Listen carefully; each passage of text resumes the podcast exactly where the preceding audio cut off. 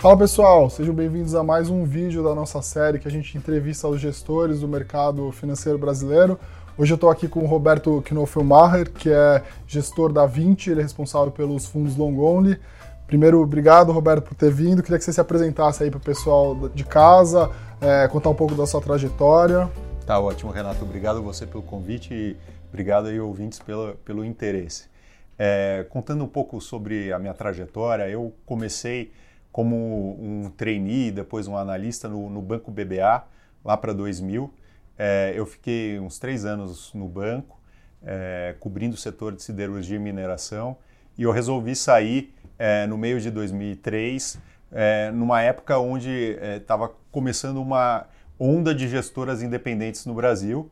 É, eu fui chamado para ser Head of Research da, da Gas Investimentos, fiquei lá seis anos e meio. Para mim foi um período fantástico porque é, muita coisa aconteceu no mercado, teve uma série de IPOs, teve a, a euforia pré-investment grade, a depressão do pós-Lima, e aí no final de 2009 eu achei que eu já estava preparado para dar o passo de é, criar a, a, minha gestora. Foi quando eu, eu criei a, a Mosaico Capital, que tinha a ideia de ser focada em, small caps, tem uma par parcela importante do fundo é, investida em small caps, onde é, eu acho até hoje que existe mais espaço para você gerar alfa, é um mercado mais desarbitrado, mais descontado.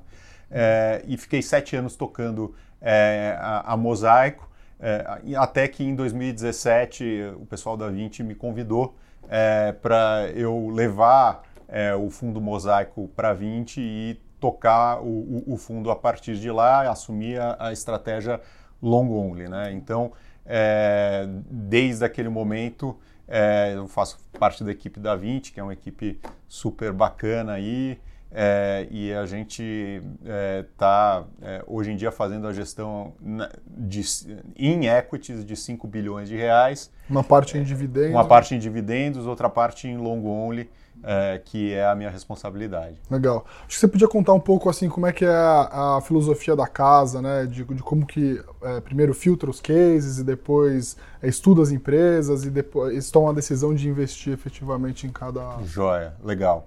Então, é, na verdade, a gente é fundamentalista com uma visão de longo prazo, tenta sempre achar a melhor combinação de é, custo, qualidade e preço, né? Então a gente tenta achar aquelas empresas que são, é, assim, é, tem economics como os da Renner perto, né? Assim, mais que tenham múltiplos bem mais, mais baratos, né? Então a gente olha muito para ROIC, a gente uh, olha muito para crescimento, estabilidade de, de, é, é, de, margem, a gente é, tem um monte de coisas subjetivas que a gente é, leva muito em conta, como a qualidade do management, como reagiram às crises e tal. É, e a gente tem uma preocupação é, grande de compor a carteira por esses nomes muito bons, mas com uma, uma diversificação no sentido de a gente não estar tá empilhando o risco. O que, que eu quero dizer? A gente divide a carteira entre o que a gente chama de atacante e zagueiro. Né? Atacantes são aquelas histórias procíclicas que, quando a economia vai bem, costumam ir muito bem. É, um bom exemplo dela é a Tegma, que até hoje é a, a maior contribuidora para a história do fundo, né? é uma empresa que é líder no transporte de carro zero quilômetro, e a gente sabe que a venda de carro tem ano que cai 20, tem ano que sobe 20, então é um negócio nervoso.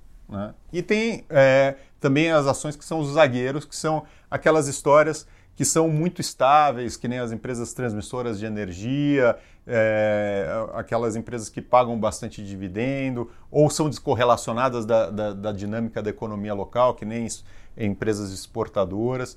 Então a gente está é, sempre fazendo um, um mix entre atacantes e zagueiros, com mais ou menos metade da carteira para cada uma dessas coisas, para que quando as crises vêm, é, é, muitas vezes elas não se anunciam, né? E que a gente tenha uma moeda forte, alguma coisa no fundo que seja descorrelacionada, que a gente possa botar é, dinheiro para trabalhar naquilo que caiu demais, tirando um pouquinho dos do, do zagueiros. Né? E aí, assim, dentro dessa estratégia de talvez 50-50, vocês, vocês costumam limitar uma, uma, exposição por setor ou por um papel?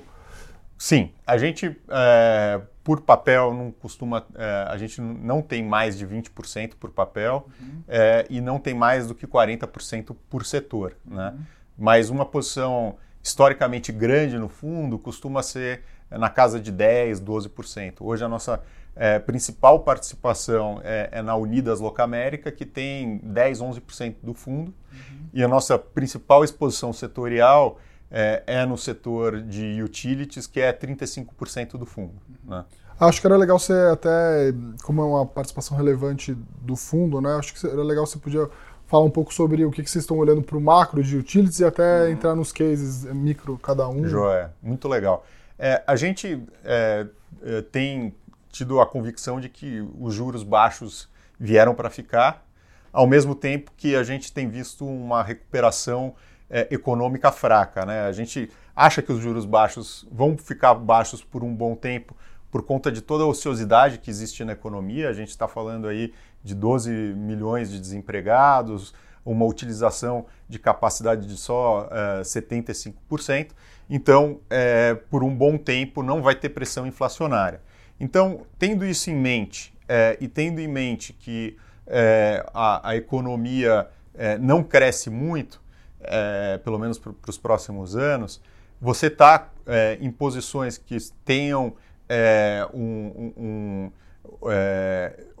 uma ligação com a curva longa de juros, como é a, a história de muitas utilities, e ao mesmo tempo não tenham a, a, preocupação de ter frustração de receita, como muitas histórias eh, de varejo tiveram até aqui, te garante um, uma, uma boa proteção no fluxo, no fluxo de dividendos que você vai receber, e ao mesmo tempo, eh, se realmente o, o, custo de capital cair, como vem caindo, e aí agora com o, a reforma da Previdência andando, a gente tirou da frente um, um risco de cauda super importante que está ajudando ao risco Brasil cair todas essas coisas fazem com que é, você traga esse fluxo a valor presente uhum. numa taxa mais baixa, criando bastante valor. Né? E eu acho que está funcionando muito bem para as nossas histórias de utility. A gente tem é, uma exposição importante é, em Equatorial, a gente tem uma exposição importante em, em, em Sanepar, temos uma posição relevante na Light também.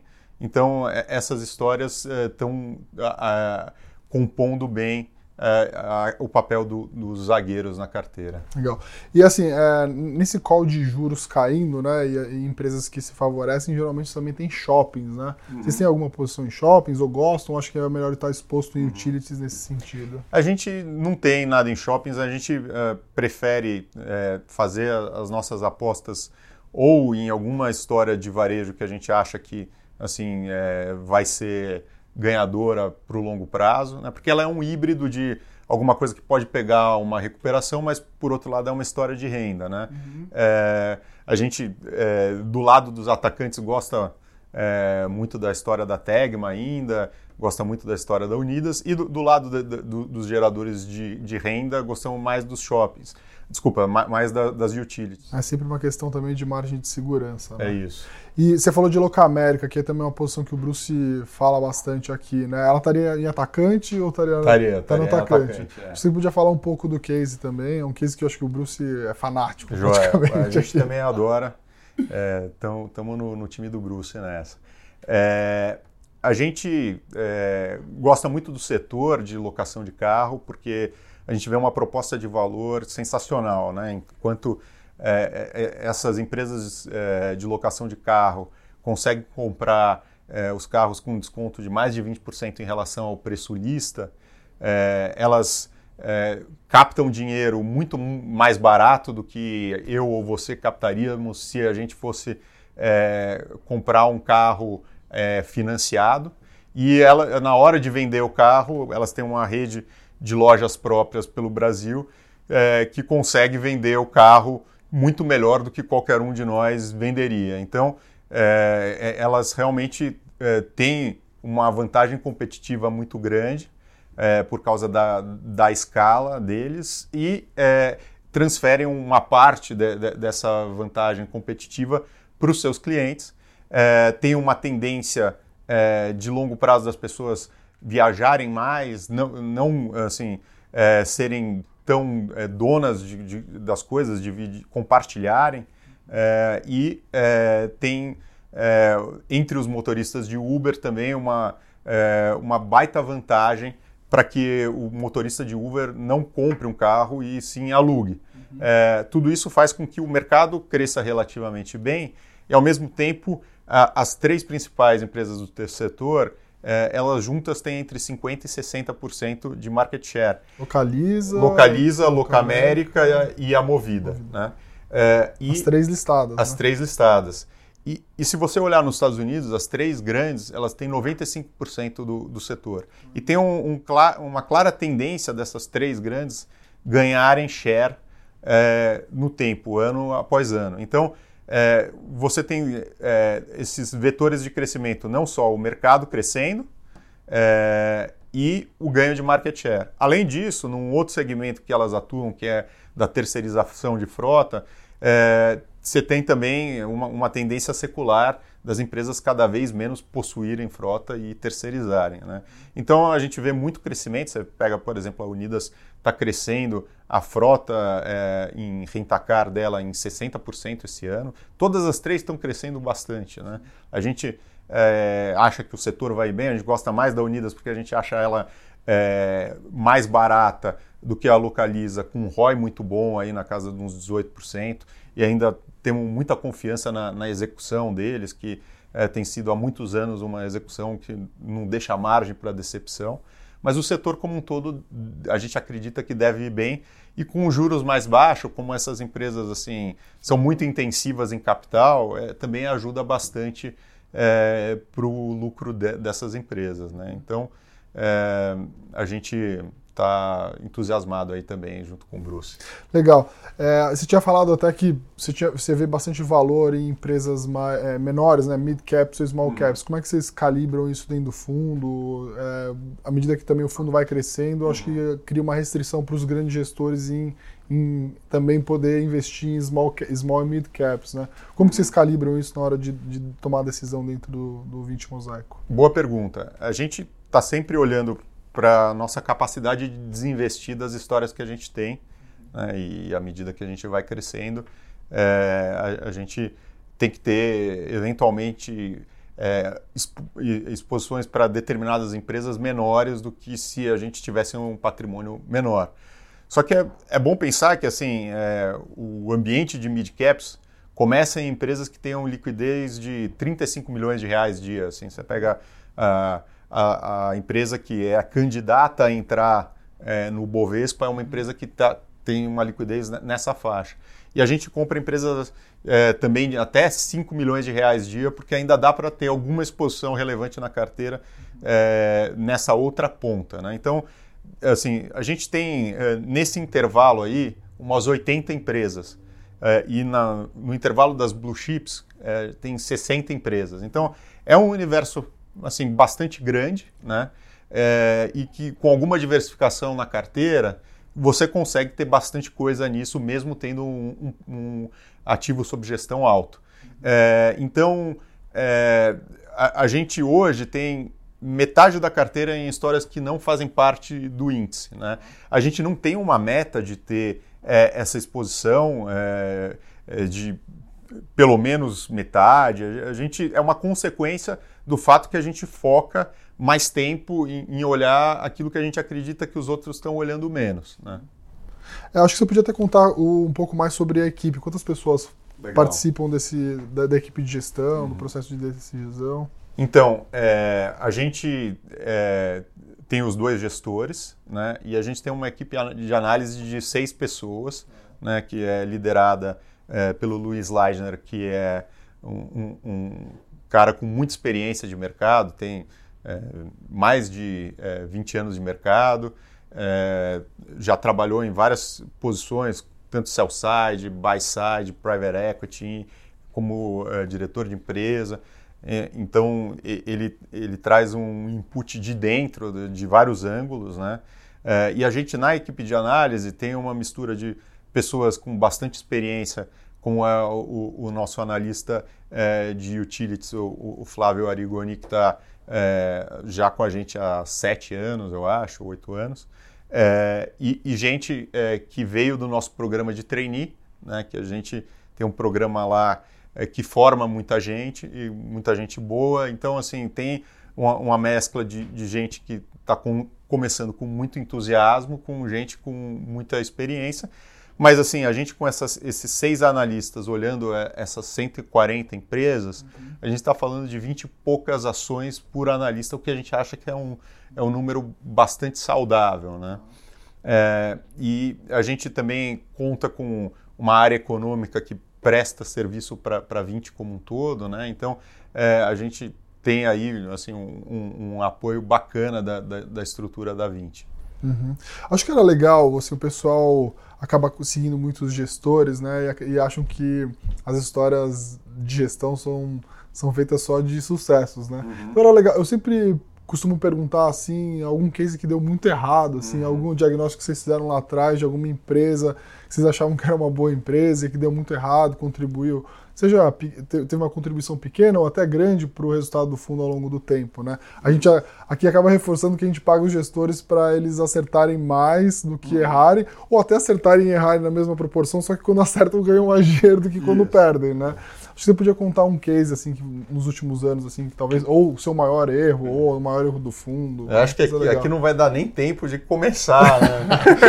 é um repertório gigantesco. Realmente tem mais acertos aí, bem mais, mas eu acho que o que forma um bom gestor é, assim, ter essa quilometragem e ter a habilidade de é, fazer eh, a biópsia dos erros, né? Uhum. Assim, então é, para que assim os cacuetes não, é, para você não repetir eles, não, não, não é, sair melhor de cada situação, né? Acho que assim nos últimos anos tiveram assim dois casos assim que foram é, relevantes é, para a gestora. Um foi o maior detrator de performance da, da, Mosaico de longe, que é a história de Gerdau, né?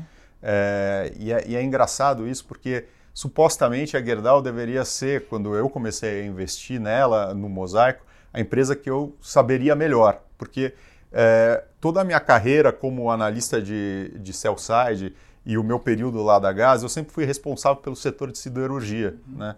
E eu sempre olhei a Gerdau muito de perto, ela contribuiu muito para a nossa performance na década passada, mas quando eu comecei o fundo em 2010, é, a Gerdau parecia um, uma empresa é, bastante é, descontada, porque eu estava olhando para os números que ela tinha dado até então, no, no, no, contexto muito benéfico de commodity que a gente tinha vivido na década anterior. Né? E, e eu tinha na cabeça que a Gerdau era uma empresa que era bem menos comoditizada do que as outras siderúrgicas, porque é, tinha todo um, um, um, conceito de que aço longo viaja menos, de que aqui você tem no Brasil uma concentração de mercado na mão da, da, da Gerdau e da Arcelor muito grande, que eles eram donos da distribuição, que eles é, capturavam sucata, é, eles tinham fontes de captação de sucata, é, que outras empresas não tinham. Então, é, é, era uma série de vantagens competitivas que a gente achava que eram muito relevantes, mas que, num contexto de é, sobra de aço no mundo, a gente percebeu é, que não só é, o aço no Brasil era mais fácil de importar, é, como na verdade o preço é, acabava sendo regido por uma paridade de importação. É, e, e, o duro foi que a gente pegou aí até 2015 uma ladeira abaixo de preço de commodity e eu sempre assim ficava é, correndo atrás do rabo no sentido de que assim a ação da Gerdau caía e eu falava, ah, tudo que tá de, tem de pior está no preço, é, mas é, sempre com aquele conceito errado de é, achar que a empresa é, é, era um negócio que não era tão commodity quanto era. Uhum.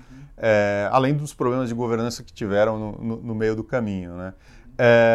então, a, também um, um, aprendizado importante dessa, dessa época foi assim, a, a, a, dificuldade que a gente tem de vender com prejuízo, né? E que a gente está sempre dizendo, ah, eu admito que assim a, a, história é pior do que aquela que eu tinha achado, mas é, teve uma sobre-reação aí e vamos esperar dar uma melhorada para vender, né? Então, eu acho que hoje em dia assim, a gente brinca que a gente aprendeu a ser paciente com quem merece a nossa paciência. Né? É, é legal, né? Porque assim, eu tendo trabalhado também no mercado, assim, olhando carteira de, de investidor, é, em algum momento, assim, você olha a carteira das pessoas, vira um cemitério, né? Tipo, o cara não vende nunca. É e ele fala assim, ah, vou é deixar isso. aquilo lá e um dia aquele negócio recupera, né? É então esse é um erro que acontece muito, é assim, acontece para pessoa física, mas também acaba é acontecendo com o gestor. São e vieses, um, né? É, tem uma explicação é, psicológica muito forte, né?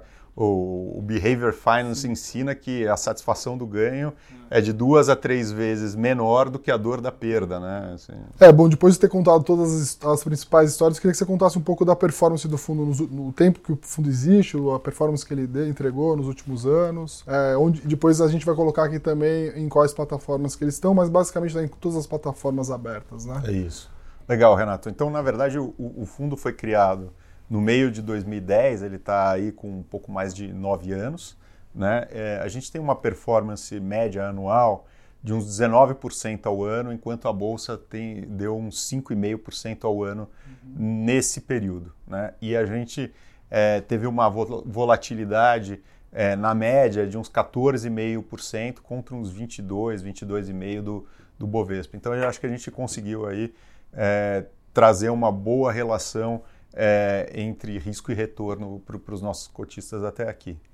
Acho que você podia aí terminar é, contar um pouco, assim, para o pessoal que está começando. A gente acaba recebendo muita mensagem do pessoal que está começando agora no mercado, até até na faculdade, está estudando, uhum. quer trabalhar no mercado financeiro, quer trabalhar com análise, quer eventualmente ser um gestor um dia. Né? Que, que dicas você daria ou recomendações né? do que ler, fazer, estudar? Joia. Eu acho que assim é, é, um, é um negócio fascinante, uhum. é, mas não é para qualquer um, assim, no sentido de que eu acho que a, a habilidade matemática, assim, é, 70, 80% das pessoas têm, mas que é um, é um jogo que se ganha, assim, é, na cabeça, né? Uhum. Assim, você precisa de um, de um equilíbrio emocional, de uma perseverança é, grande, de saber ir contra a maré em várias situações. É, então, eu acho que a, a, primeira coisa é um pouco assim fazer é, é essa busca interior e decidir se realmente é, é para você, assim, ir brincando, assim, tipo, operando, ver como é que você se sente na, na, nas situações que dá errado e tal. É, isso seria a primeira coisa.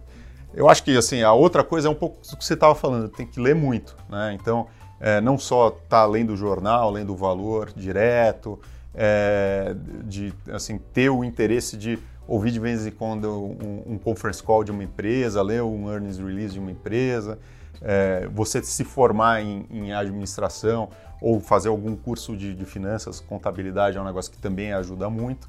E aí tem uma, assim, uma gama super extensa de coisas para ler, né? Eu, assim, eu vou dar o nome de dois livros assim que eu acho bacanas e que ajudaram na minha formação.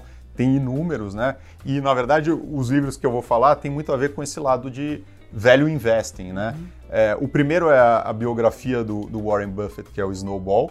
É uma história super interessante. Aliás, um baita exemplo de vida.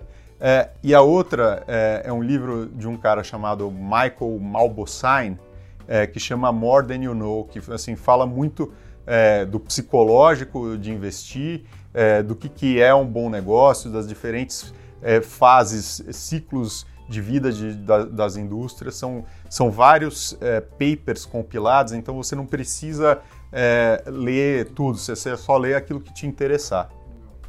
Bom, queria agradecer de novo, Roberto, pela presença. Espero que vocês tenham gostado do vídeo. Vou deixar os recados aqui, então não esqueçam de subscrever o canal e é, dá o seu like e deixa também nos comentários o que vocês querem ver nos próximos vídeos. Um abraço e até a próxima vez. Até mais.